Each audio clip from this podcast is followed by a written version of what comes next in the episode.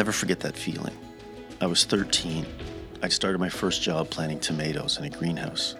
I'm riding my bike home after work on my yellow BMX. In between my teeth was a white envelope. That felt like the safest place for my first paycheck as I rode 12 blocks back to my house. I couldn't wait to open it up. I felt so rich. The truth is, I had that money spent before I was two blocks away from work.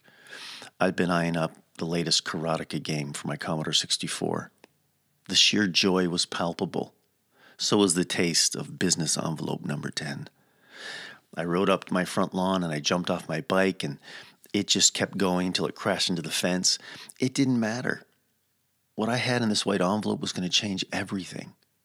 And the only thing greater than my joy was the sadness I felt realizing what deductions and taxes looked like for the first time in my life. It was a strange dichotomy, happy and sad at the same time. We've all experienced it. It's like coming home after a great holiday. You're sad it's over, but you can't wait to sleep in your own bed. Sadness and joy. We have the ability to experience two seemingly conflicting emotions at the same time. Like watching your brother poking a bruise on his arm over and over again, saying, ow. And when you finally ask why he's doing it, he says, I, don't know. It kind of feels good at the same time.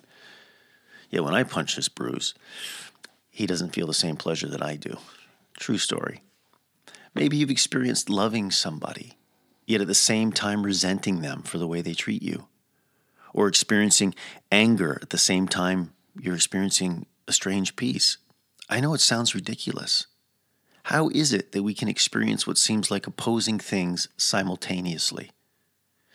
Perhaps the truth is maybe they aren't as opposing as we think after all. You see, there's a word for this ambivalent. Ambi is derived from the Latin meaning with both hands, and valent derived from the Latin meaning strong, holding two different ideas strongly. People often confuse ambivalence with ambiguity, but they're not the same thing. Ambiguity is when something is vague or unclear. Ambivalence is to have two very different strong feelings about something. I think it's a good word to describe how I feel about Easter. I mean, it's one of the most important holidays on the Christian calendar, yet I've always struggled with this season. Even as a child, I loved it and I hated it. I loved it because of that one pound white chocolate Easter bunny at the foot of my bed on Easter morning.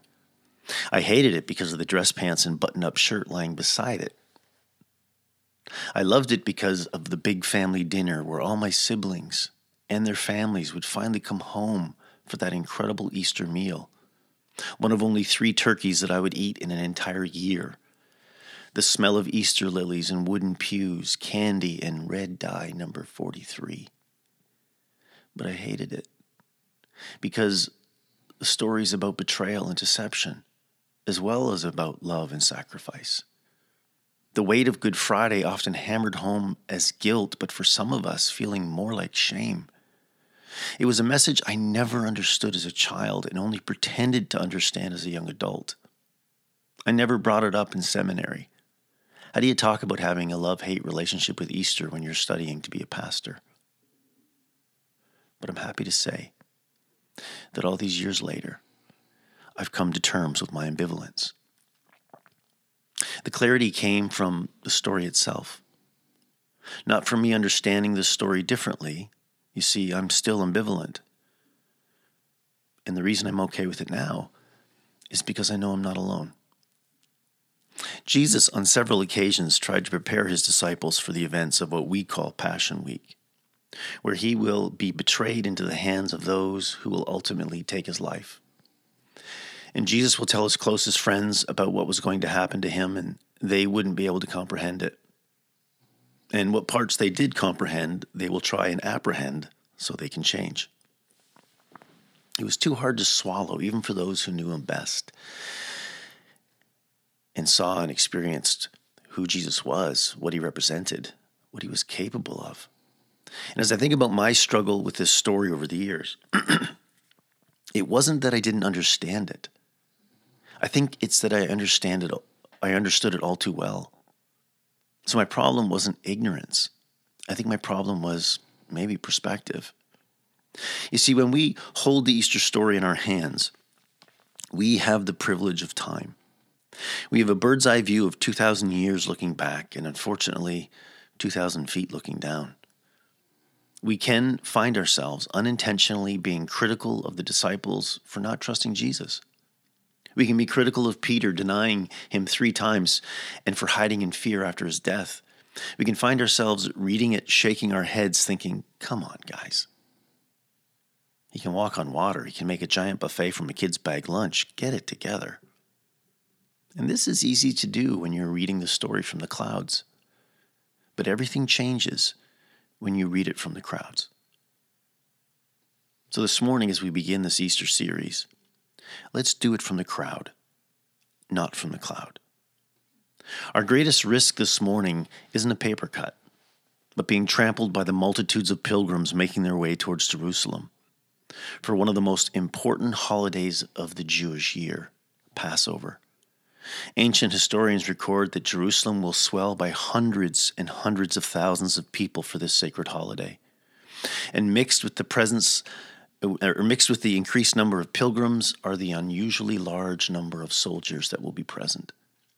This has historically been an uneasy Jewish holiday, celebrating emancipation from Egyptian slavery while currently being oppressed by the Romans.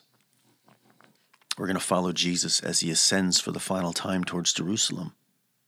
And we're not alone.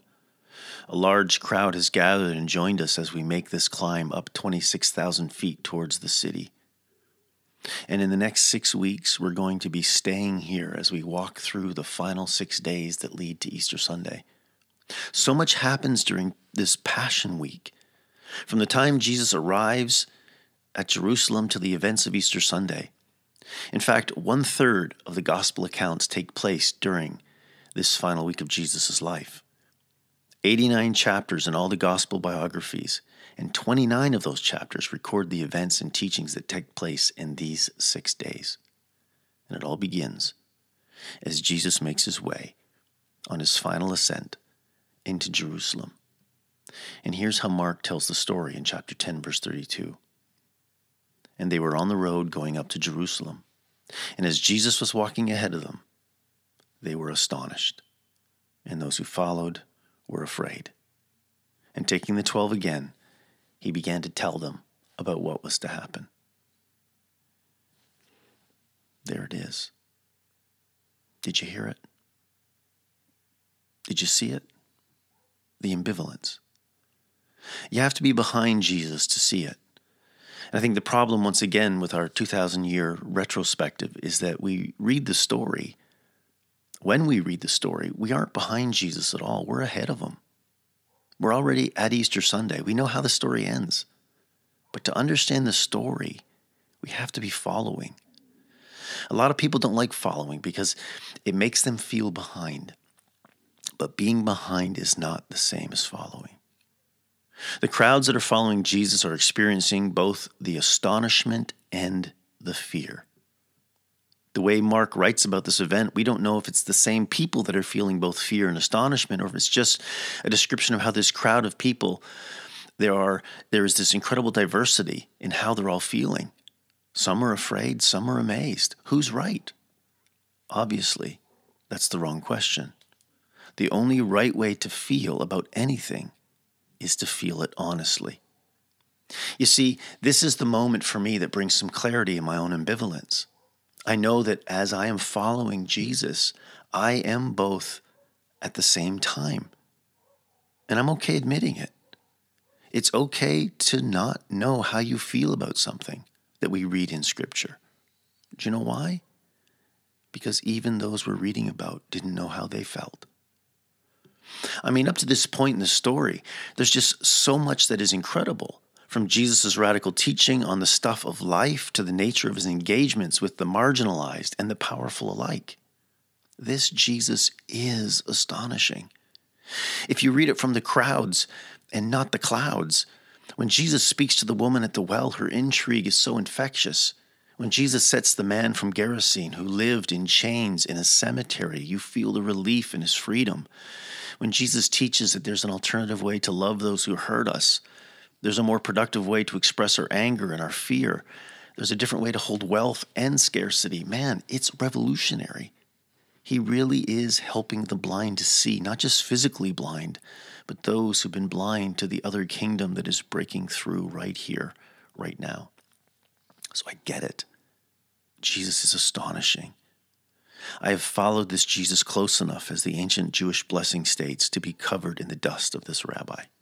Maybe you have too. Yet I am filled with fear in this moment, because I also know what we are capable of. The Easter story reminds us, it doesn't really surprise us. Power is corrupting. And when power and religion come together, they have ugly children. And Jesus models a completely new way to bring change. The new world he is ushering in seems upside down, counterintuitive, and exciting.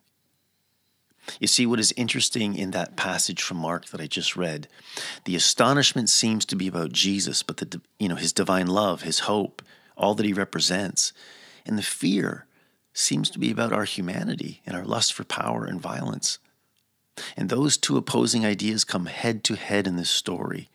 And that clash will happen repeatedly over the next six days as the tension builds. Jesus, though, will be undaunted.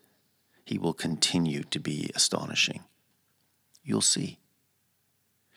And I think that in order for us to understand the story well, we need to first admit that we most likely misunderstand it to admit our ignorance, to find ourselves in the mixed crowd again. A couple of years ago, actually, quite a few years ago now, I went to the theater to watch the Easter movie, The Passion of the Christ. Now, most of us probably have seen that movie once. It's one of those movies, kind of like Schindler's List. Everyone probably needs to see it, but once will probably do. It has a profound way of staying with you. And so, as we're watching this movie, sitting in front of me is a group who were talking through the whole film. And I had a feeling that they were watching it to see what the hype was about. And they were making fun of it in certain parts, and it, they, they were quite annoying, to, to be honest. But I noticed that as the film started getting closer and closer towards the end, it started getting pretty quiet in the theater, especially the row in front of me. See, it can be hard to watch in clear detail the brutality of death by crucifixion. I don't think the silence was just because of the graphic nature of what we're watching, but also because of how wrong it felt. The conspiracy of it, the brutality inflicted upon this astonishing Jesus. And then in that pivotal scene when Jesus utters his last words, Father, into your hands I commit my spirit. And he takes his last breath. You could hear a pin drop and this young woman in front of me blurts out, What? He dies? You could hear gentle sobbing in the room. And this young woman, she wasn't being funny. She was the most honest in the room. She wasn't naive or ignorant. She just wasn't jumping ahead. She truly didn't know how this story was going to unfold. She hadn't grown up hearing it every Easter. She was experiencing it for the first time astonishment and fear. And I remember in that moment thinking, wow, she's watching this movie more honestly than I am. She was in the crowd, I was in the cloud. She was standing beside the disciples because that's exactly how they felt watching. What? He dies? It doesn't make sense. This isn't lack of faith.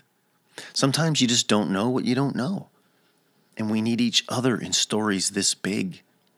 We need those who are afraid to remind us that this isn't right. We need those who are astonished to remind us that anything can happen.